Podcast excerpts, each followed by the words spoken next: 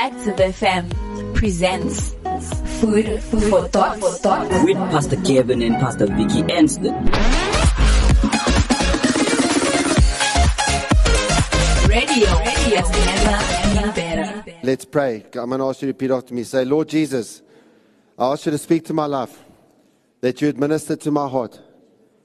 I ask that your word would be revealed to me today in a way that I would understand it, so that I can speak it and do it and see it change my life. Pray this in Jesus' name. Amen. We spoke last week about choosing your war, and you're going to have to choose your war. We spoke from James chapter 4, verse 4. Adulterers and adulteresses, do you not know that friendship with the world is enmity with God? Whoever therefore wants to be a friend of the world makes himself an enemy with God. And we also saw that submitting to God is a key to spiritual victory. It starts with submitting to God and listening to Him. And realizing that if we completely yield to God, then it opens us up to the fruit of God. John 15, verse 7. But if you make yourselves at home with me and my words are at home with you, you can be sure that whatever you ask will be listened to and acted upon. And then you will get the fruit. But the fruit comes from a genuine repentance. And if you haven't heard last week's sermon, I'd encourage you to go watch it. If you have heard it, I'd encourage you to go watch it again because at the end of the day, at the end of the day, um, when we get to the end of it, God wants His favor on you. He wants you to realize that you're living under His favor. But if the favor on our lives does not benefit the people around us, it's misused favor. And so we don't want misused favor.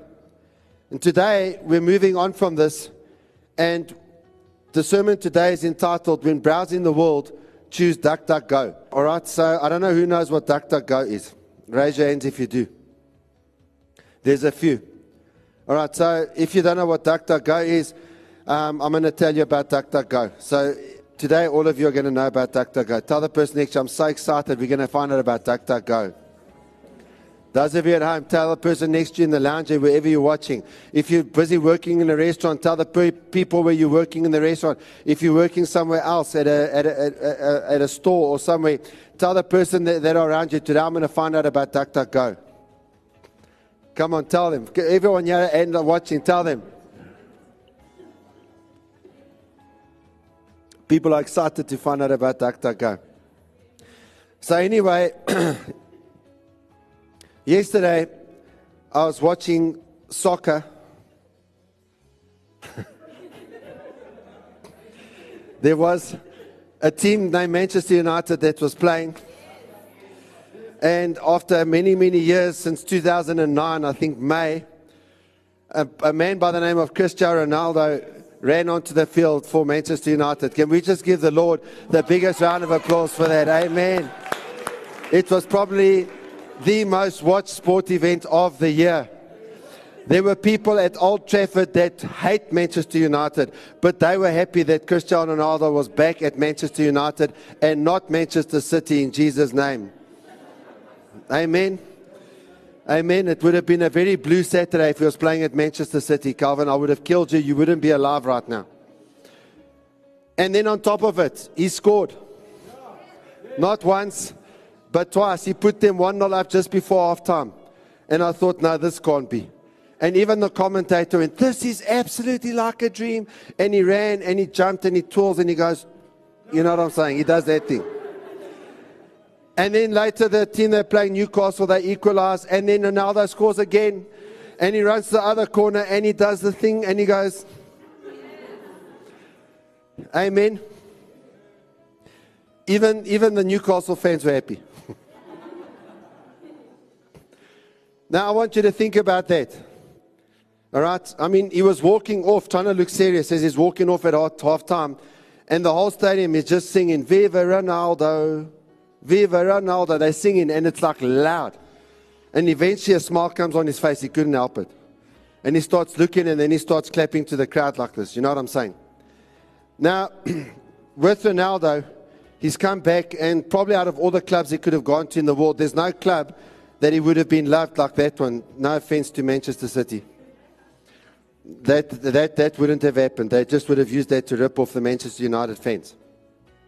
And I want to tell you that that kind of love which those fans have for that guy. In fact, later on, they were interviewing him after the game.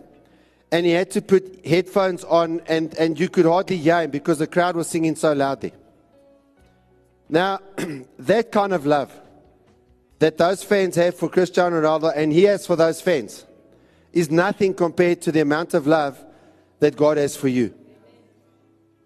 And this is what I want to speak to you about today. You see, one of the reasons why you, um, you don't understand that probably is because of DuckDuckGo and you're not using DuckDuckGo. So now you're thinking, okay, but what in the world is DuckDuckGo?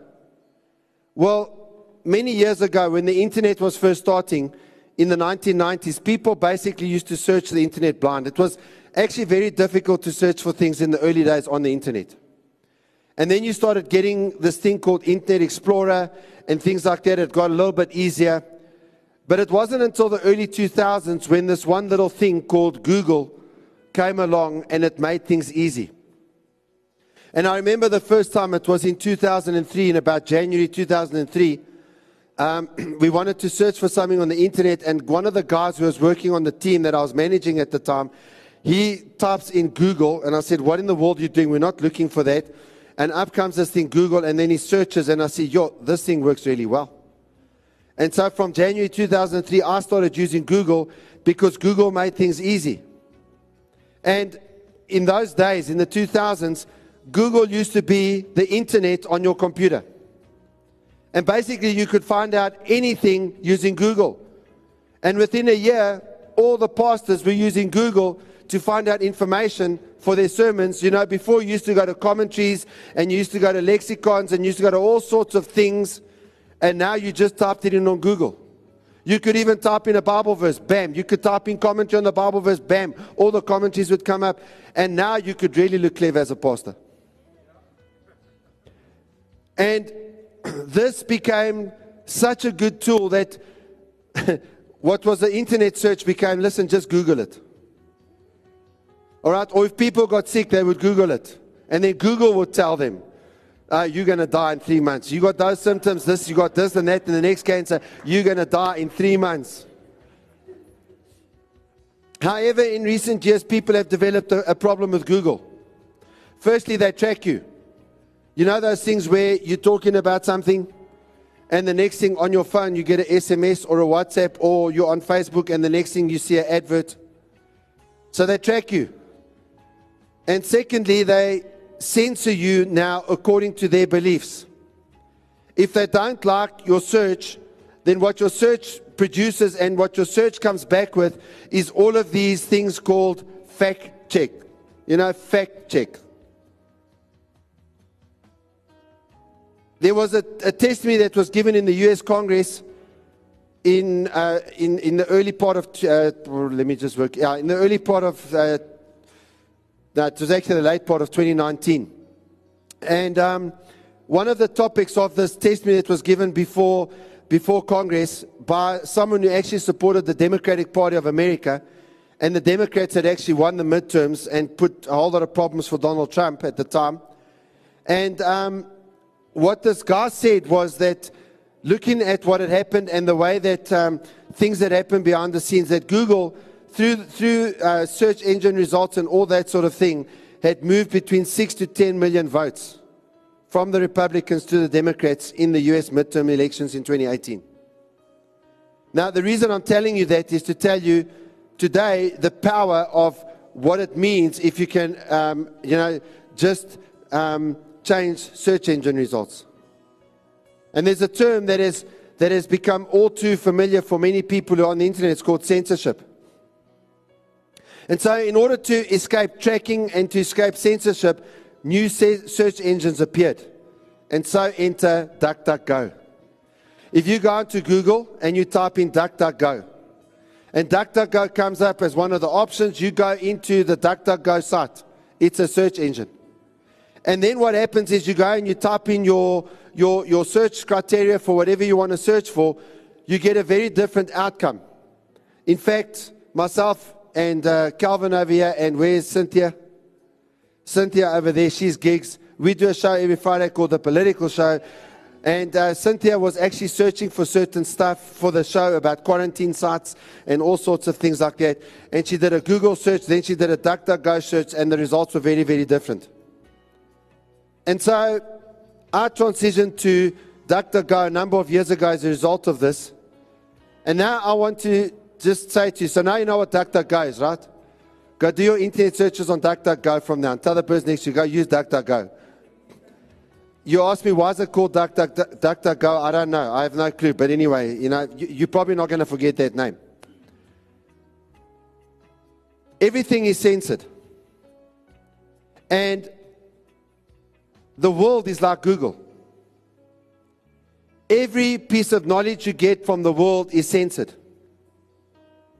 If you're searching in the world for knowledge about anything, all you're going to get back is fact checking things when it comes to the promises of God. Fact checking saying, no, this is not true. This was just a coincidence. No, this is impossible. No, God isn't real. No, God can't do that.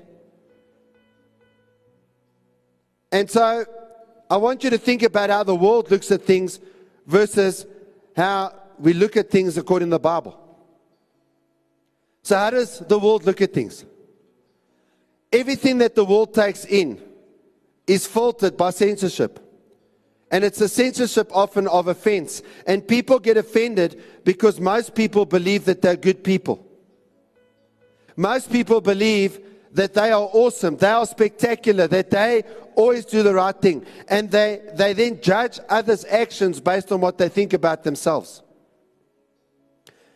They judge themselves on their motives. So even if things go wrong, they, they don't judge themselves on the outcome, they judge themselves on the motives. But they judge other people on the result, they judge other people on their actions. if the other person says, But I didn't intend for that to happen, they don't care. They also judge others based on a statement, and the statement that they use goes like this I would never do that. Yeah, but I know I do stuff wrong, but I would never do that. There's no ways I would ever do that. And you know, it's very comfortable when you judge yourself based on what you would not do. Because the chances are the things that you do, they would also probably not do. And so this is like a censored, uh, a censored search. Everything that you're taking in is censored by this judgment. And so we judge others. We all like to complain about being judged, but we judge others. And when we judge others, there's something that we prove. What we prove is this whether we're Christians or not, we know the moral law of God, it's instinct. The moral law of God is instinct. So Romans chapter 2, verse 1 to 4 says this You therefore have no excuse, you who pass judgment on someone else, for at whatever point you judge another, you are condemning yourself because you who pass judgment do the same things. Now, I want you to think about what that's saying. You judge someone else, and now you're judging yourself because while you're passing judgment on them for doing it, you're doing the same thing, and now you're going to stand before God, and God is going to judge you based on how you judge other people. The Google search, which tells me, now I'm fine, everything's perfect, they're such a terrible person. But you're going to stand before God, and now you, you don't know the Bible. You, you never grew up in church. And so you don't know all of the things that the Bible says are wrong or right. But God says, no, no, you judge other people. And then in verse 2 it says, now we know that God's judgment against those who do such thing is based on truth. So God is going to say He's going to take the truth of your judgment and then He's going to rate your life against that. And then it goes on in verse 3 and it says, so when you, a mere human being, pass judgment on them and yet do the same things, do you think you will escape God's judgment? You know, when you stand before God and He says that was wrong, you go, oh, I don't know that. God's going to lay out all the times you did it. And then it says in verse 4 Or do you show contempt for the riches of his kindness, forbearance, and patience, not realizing that God's kindness is intended to lead you to repentance. And here's what I want you to realize everyone knows God. Everyone knows God. Somewhere in their lives, every single person comes to the point where they know God. They know He's real, they know He exists, and they come face to face with the decision Am I going to accept Him or not? Somewhere, every person gets a chance to decide. And here's what's very important to understand we judge others when we believe they've done wrong. So, for example, we judge people for lying.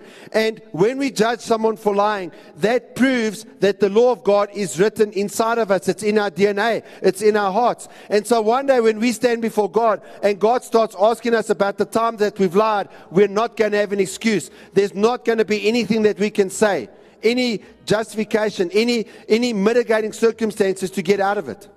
We're guilty. And therefore, the question there's a question many people have asked over many years. Yeah, but what about those who've never heard about Jesus and the gospel? Maybe many of us have asked that question. And what, what does the Bible say? They have no excuse. Earlier on, we read it from Romans 1. We all know about God. His law is written on our hearts. So those people who grow up outside of church, not knowing about God, they know something inside of them. They know what's right and wrong, and they know that God exists. And somewhere along the line, they will face a point where they need to make a decision. Those outside the church will be judged by the same judgment they use to judge others. The judgments that we've made when we judge other people create the law that God will judge us by. And how many of you realize straight away we're doomed? We're doomed. Just take lying. We all get upset when people lie to us. Why? We're judging them. How could you lie to me? How could you not tell me the truth? And we, we judge them, but we've all lied. So we're doomed. But on the other side, if we live by the law, we will die by the law. And the, the law we're talking about is the law of God. Look at what verse 25 says. Circumcision has value if you observe the law. So, in order to get into the old covenant, which is this is what Paul was talking about to Romans, to get into the old covenant, your boys, your sons had to be circumcised by the time they were eight days old. So, this is the law, and it says circumcision has value if you observe the law.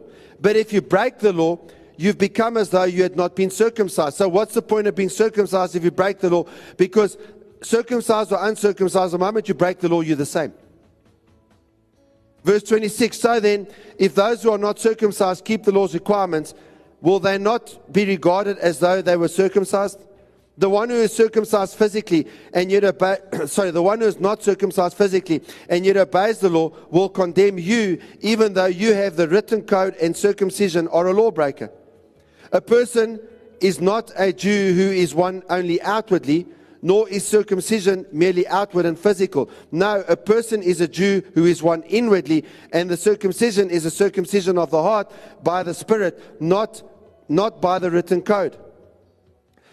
Such a person's praise is not from other people, but from God. So now, okay, now we're talking about the people who grew up in the church. So we like to keep the law. We like to keep the law on the outside. For a Jew, the law was circumcision. For us, it's looking like good Christians. For us, it's like walking with a Bible under our arms. But if you are circumcised and you break the law, then you are just like the uncircumcised. And so I want you to think about what this is saying. It says if you are in the church, but you break the law of God, then sometimes non Christians are better than you. And many of us have said that, haven't we? Yeah, the people outside the church are better than the people inside the church. If you are judged by the law, you have to keep the whole law all the time over your whole life. You break that law once, in your whole life, you're a lawbreaker. Listen, one lie you've ever told will put you in hell. That's what this is saying. And what is the end result of this? In Romans 3, verse 10, it says, As it is written. And now I want you to listen very carefully what this says. There is no one righteous, not even one. There is no one who understands. There is no one who seeks God. All have turned away. They have together become worthless. There is no one who does good, not even one. Their throats are open graves. Their, their tongues practice deceit. The poison of vipers is on their lips. Their mouths are full of cursing and bitterness. Their feet are swift to shed blood. Ruin and misery mark their ways, and the way of peace they do not know. There is no fear of God before their eyes. Now we know that whatever the law says, it says to those who are under the law, so that every mouth may be silenced and the whole world may be held accountable to God. Therefore, no one will be declared, will be declared righteous in God's sight by the works of the law. Rather, through the law, we become conscious of our sin. Now, I want you to think about this. There is no one that is righteous. No, not even one. I mean, he doesn't just say there's no one that's righteous. He says there's no one that is righteous. No, not even one. So we judge others, but meantime, there is no one that is righteous. And because there's no one that is righteous, we don't have anything to offer God because every one of us has turned away from God. And we turned away from God when? When Adam sinned in the Garden of Eden.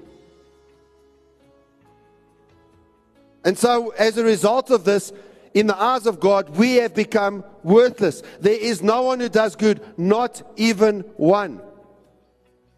And then you say, Oh, how can God say that? Well, let's look at the description of people. He says, Their throats are open graves, deceit is practiced by their tongues. People are full of lies. People say whatever they need to say to get people to do whatever they want them to do. It says there's poison on their lips. They slander other people with their lips. They put other people down with their lips. Their mouths are full of cursing. What is cursing? It's swearing, it's blasphemy, it's slander, it's, it's offense, it's resentment. How many times do you say terrible words about people just because you resent them? We sin. And, and here's the problem with sin wherever there is sin, there is blood, which means wherever there is sin, there is death. And then we refuse peace. We refuse peace because we go around our whole lives demanding our own way. We want our own way. We want it our way. What about me? What about me? I want it my way. I want my thing, my thing, my thing. And most important of all, there is no fear of God. Just look at the world we live in. Just look at the world we live in. We don't care that we'll face God one day, and we don't even care about the fact that we'll have to give an account. And, and, and, and I, I want you to think about these words that it says there.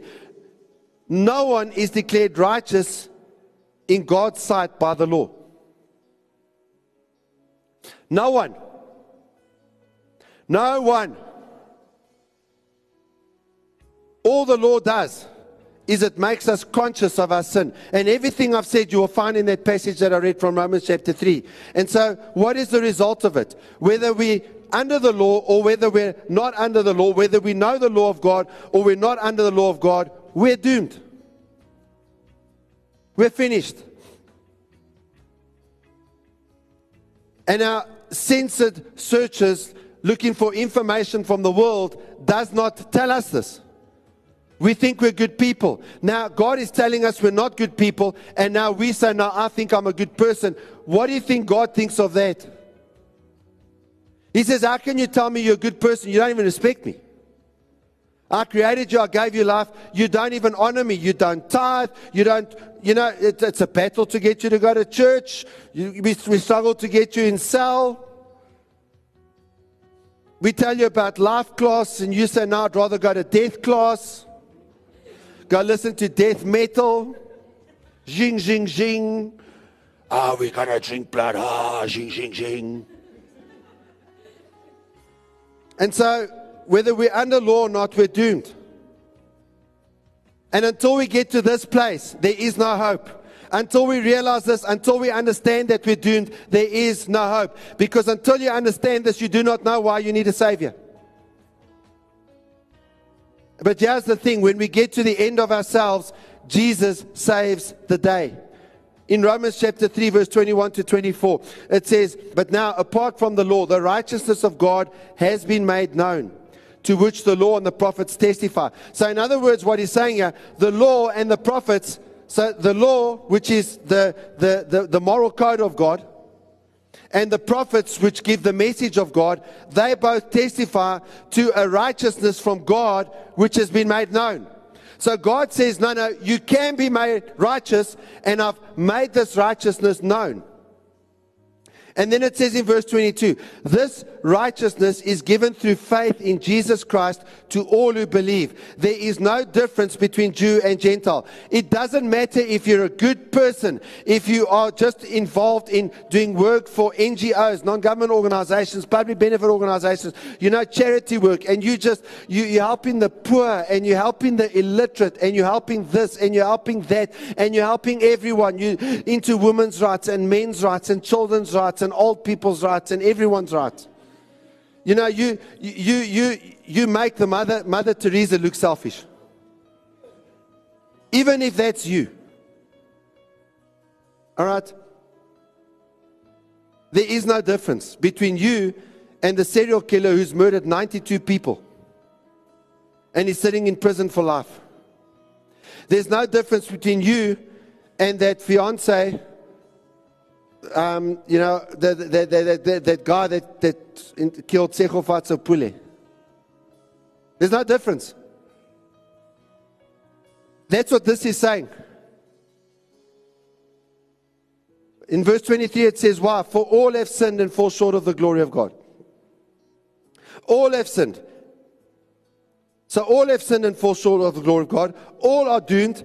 And then, but then verse 24 says, and all are justified freely by his grace through the redemption that came by Jesus Christ.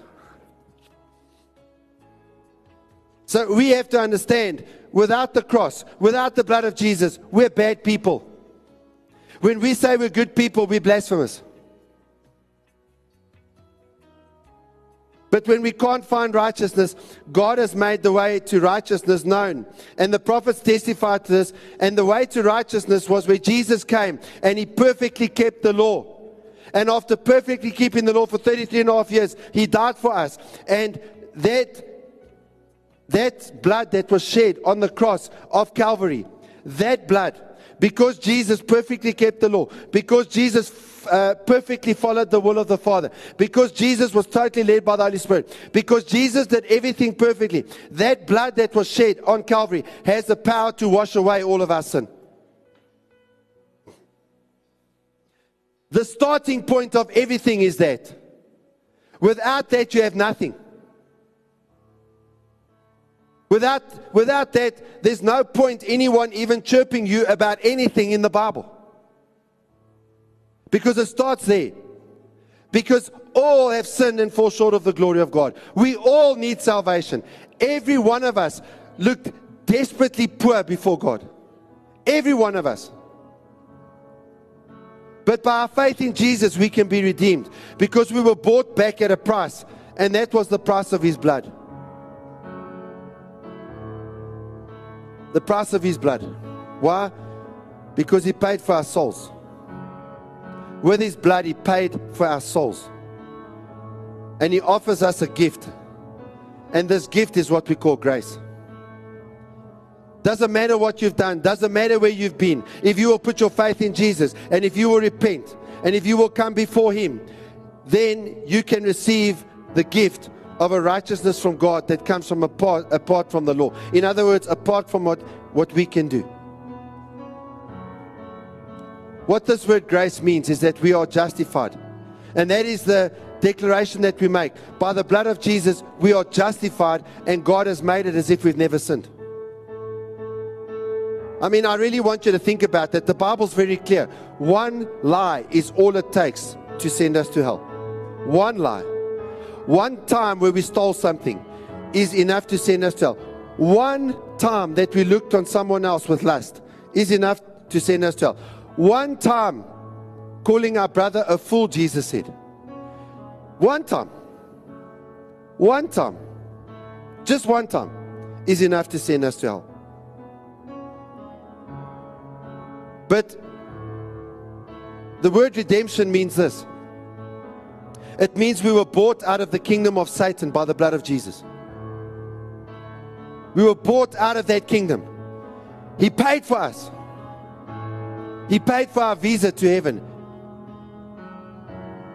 We were bought out of the kingdom of Satan into the kingdom of Jesus, the Son of God. And you know, from the day that we're saved, everything becomes about a, a battle. Our mind that wants to go back to Google Our mind that wants to keep going back to the world and the way that the world thinks. To a place where we start thinking of ourselves as kingdom citizens. And the kingdom that we're a part of is a kingdom where Jesus is king. It's not a democracy. You don't vote for your king. He's just given you the privilege to have citizenship in that kingdom, which means he will look after you. And if you're not in that kingdom, then the devil is your king. And when the devil is your king, your king wants your destruction. Your king wants you to be destroyed. Jesus, your king, wants your success. Jesus, your king, wants your destiny. He wants your destined purpose to be fulfilled. Jesus, your king, wants your presence with him to rule and reign with him for eternity. Grace means it's free. It's free to us because the price is already paid. And because he paid the price, he owns it. He's holding it. And now, because it's his, he's able to dish it out to whoever he wants to. And who does he want to dish it out to? Well, he actually wants to dish it out to everyone. But he won't dish it out to everyone. He only dishes it out to those who will receive it. You see, in order for this grace and this freedom to come to you, you have to receive it.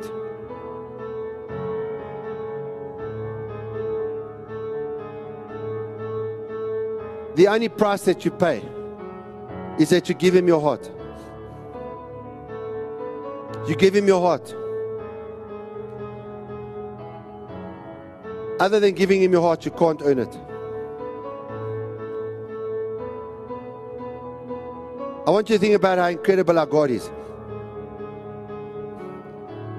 If you, if you think about it, He created everything every planet, every star, every uh, uh, galaxy, the solar system, the planets that are in our solar system, the, the moons and the asteroids, everything.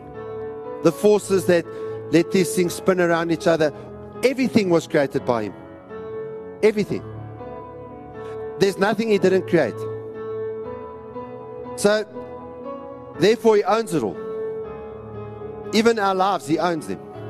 That's why we have to give an account to Him because He gave us those lives and we're going to account to Him one day for how we use that life. There's nothing we can give to Him. But you know what? God did things in such a way that He said, There's one thing I will not give myself. There's one thing that I give you the power over that only you can give it to me. And that is the power of your heart, the power of your will, the power of the decision only you can make. God cannot give Himself your heart because He gave you free will.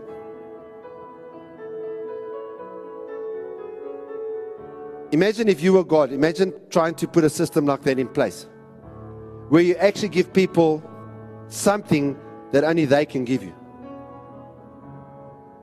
All the money in the world, hey, God gave you that money in the first place.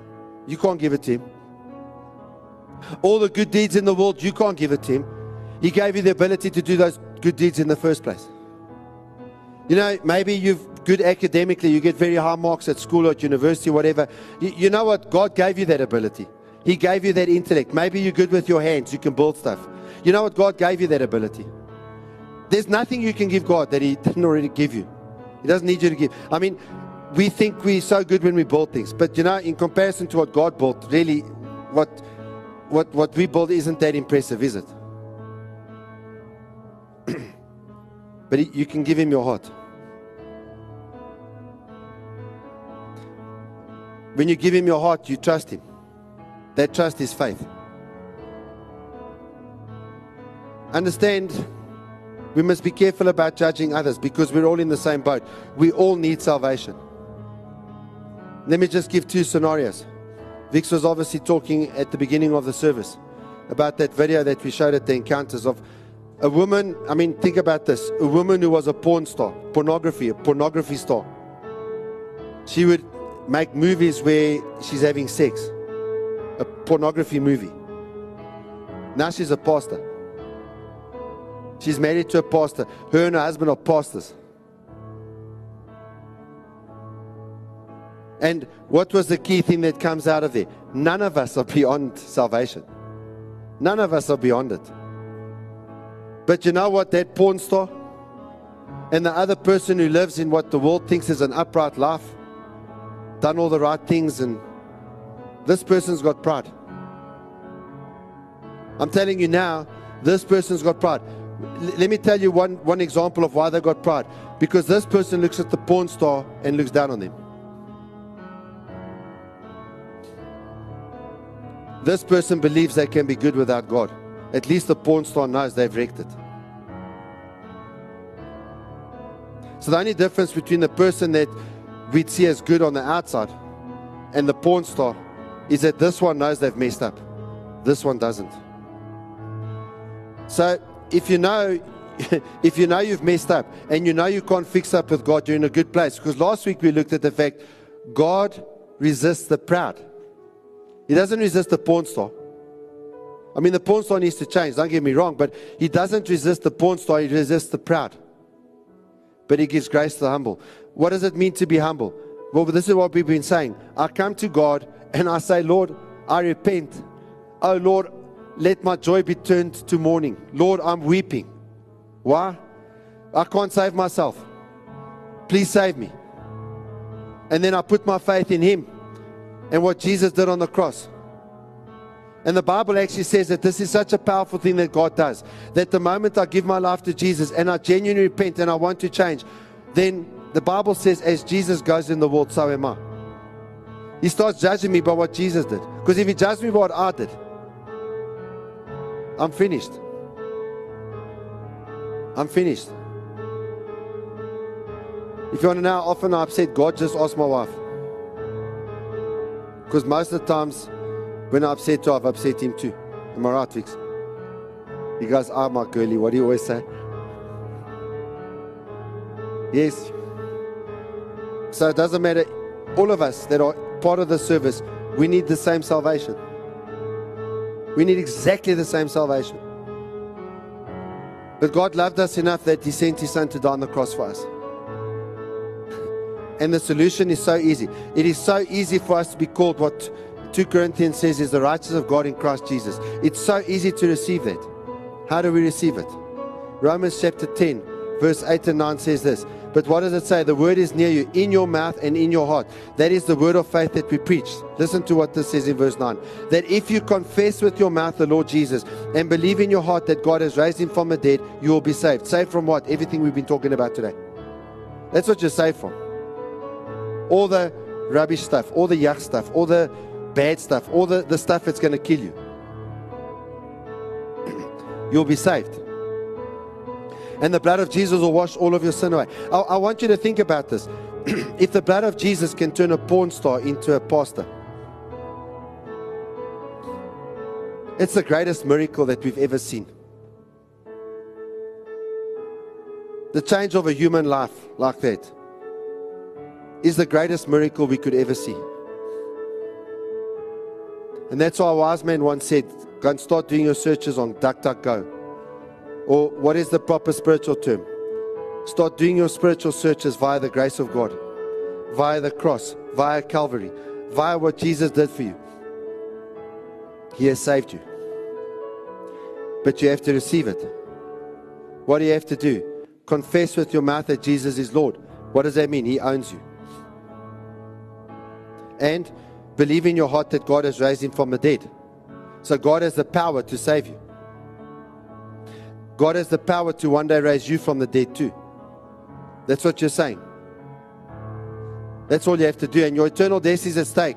This is, this is an eternal matter. And, and I just want to say, maybe you're sitting in the service and you're saying, I'll do it later. You haven't got time later. Listen, the, the enemy is working overtime to stop you from getting this. He's working overtime.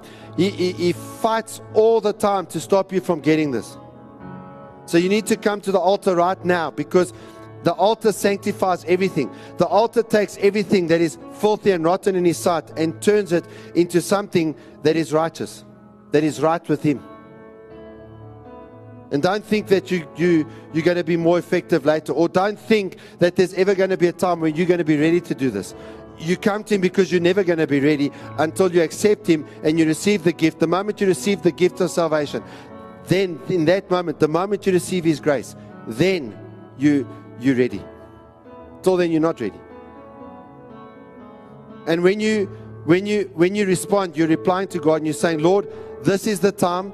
Lord, I want to give my life to you right now. Lord, I want to submit to you completely right now. I can't wait until later because if I wait until later, I don't know if I'm going to make it. I don't want to live my eternity far from you, Lord. Lord, I want to live with you close by my side right from this day forward forever because I want to know that when death comes knocking on my door, that it won't affect me because I'll be with you for eternity. That's what I want. That's what you're saying. And so, right now, I'm going to ask you to close your, your, your eyes. And if you're here at one of the other sites, if you're feeling you need to give your life to Jesus for the first time, or maybe you're needing to recommit your life to Jesus, then I'm going to ask you right now just to raise your hand. You, you're coming to Jesus and you realize, you know what? I need a Savior. Some hands have gone up. Yeah. Wherever you're at, some more hands have gone up. Some more hands have gone up. Whatever site yet, just raise your hands. The site leaders, please check them out. If you're at home, I'm going to ask you right now that you would send an email to info at theactivechurch.org. Just send an email to info at theactivechurch.org with your contact details so that we can contact you. Because we'd love to help you on this journey. And just say, I've given my life to Jesus or I've recommitted my life to Jesus. Just do that right now. Do that right now. I'm going to ask everyone just to put your right hand on your heart. If you're here at one of the sites, please fill in the slip that you'll be given. Please fill in the slip. We'd really like to support you. As you put your right hand on your heart, I want you to visualize Jesus hanging on the cross for you. The Bible says that this Jesus hung on the cross for you over 2,000 years ago. He is the same yesterday, today, and forever. And the same blood that had the power to, to, to save you when it, when it dropped over 2,000 years ago, that same blood has the power to wash your sins away right now. And if you put your faith in Jesus, then He will wash away all the outstanding debt that you have with God. The debt that comes because of sin. And His work stands once and for all. As long as you put your faith in Him, that work stands. He sorted out your sin. The blood of Jesus was shed, and it's the price that was paid to wash all of our sins away. And so I'm going to ask you to repeat after me as we pray. And I'm going to ask those of you raise your hands or you send in the email or whatever that you would just believe this. Amen. Just believe this. And by the way, if you never raised your hands or if you haven't sent the email, you can do so now after the service. Nothing's stopping you. You can still just believe this right now as you pray it and put your faith in the Lord. He will save you. Let's pray. Say, Lord Jesus, today I recognize that I'm a sinner. I repent of everything I've done wrong.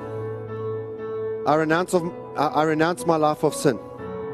And I accept the sacrifice that you made because I know it was the price you paid for my redemption. And today, Lord, I ask that the blood of your wounded body would wash me of all my rebellion, all my sin, that you'd set me free from any sickness and from any pain. And Lord, I accept that my debt has been paid, that there is no outstanding balance. You paid everything for me at the cross of Calvary. I accept that by your blood I'm justified. And you see me as though I've never sinned. And by your blood I'm sanctified. And you have chosen me to serve you. I'm willing to serve you today, Lord, from now on. And so I open the door of my heart and I invite you to come in as my Lord and Savior. Thank you for saving me and giving me eternal life. I thank you, Jesus. Amen.